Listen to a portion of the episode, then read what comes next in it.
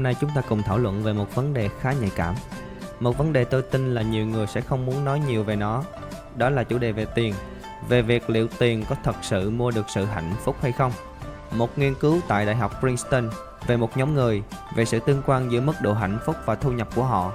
Và cuối cùng các giáo sư đưa ra kết luận rằng tiền sẽ làm cho người ta hạnh phúc hơn nhưng chỉ khi bạn đạt được mức thu nhập 75.000 đô la một năm, khoảng 1,7 tỷ Việt Nam Tất nhiên ở Việt Nam con số này sẽ thấp hơn rất nhiều, tùy vào từng vùng miền.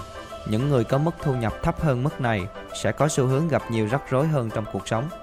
Những người có thu nhập cao hơn sẽ không có nhiều lo lắng về các khoản nợ hàng tháng, các hóa đơn điện nước, chi phí sinh hoạt hàng ngày, khám chữa bệnh, các tình huống khẩn cấp, vân vân.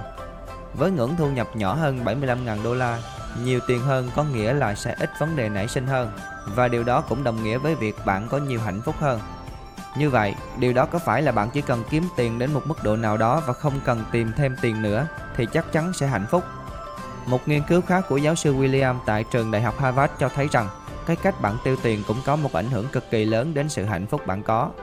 Họ phát hiện ra rằng những người tiêu tốn nhiều tiền cho các dịch vụ như người giúp việc, giặt là quần áo, các dịch vụ giao hàng tận nhà sẽ có dấu hiệu hạnh phúc hơn những người cùng trang lứa không sử dụng các dịch vụ này. Lý do được đưa ra là khi tận dụng tiền vào các dịch vụ này, ta sẽ có nhiều thời gian hơn dành cho những hoạt động mình thích thú, có nhiều thời gian hơn cho bạn bè, gia đình và người thân, từ đó làm gia tăng mức độ hạnh phúc.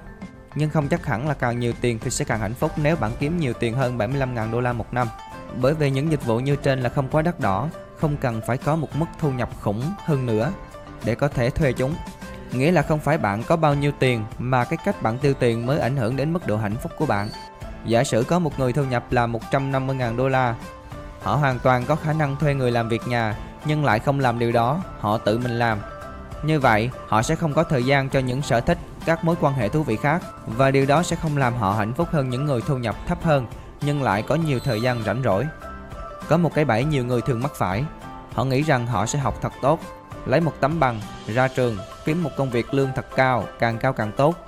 Nhưng sau đó lại nhận ra rằng khi làm việc như vậy, họ chả còn thời gian rảnh rỗi, tự do cho riêng mình nữa, không còn thời gian cho những điều mình thật sự muốn trong cuộc sống. Thế thì giải pháp thay thế trong trường hợp này là gì? Thứ nhất, nếu phải làm việc hãy tìm các công việc không bóp chết thời gian của bạn. Tốt nhất là các công việc linh động thời gian và nhận lương theo hiệu suất công việc. Ví dụ như sale tự do, digital marketing, affiliate, các hình thức nhận việc về nhà để làm Thứ hai, bạn nên xây dựng cho mình một sự nghiệp toàn thời gian nhưng phải là thứ bạn đam mê theo đuổi. Vì khi bạn làm theo tâm ý của mình rồi thì đi làm cũng như đi chơi, bạn không còn nhiều nhu cầu cho những thứ khác nhưng vẫn mãn nguyện. Tổng kết lại, giữa tiền và sự hạnh phúc có liên quan với nhau không? Tất nhiên là có, nhưng ở một mức độ nhất định. Vậy làm sao để có thể giải quyết tốt hai vấn đề này lại? Có hai ý chính.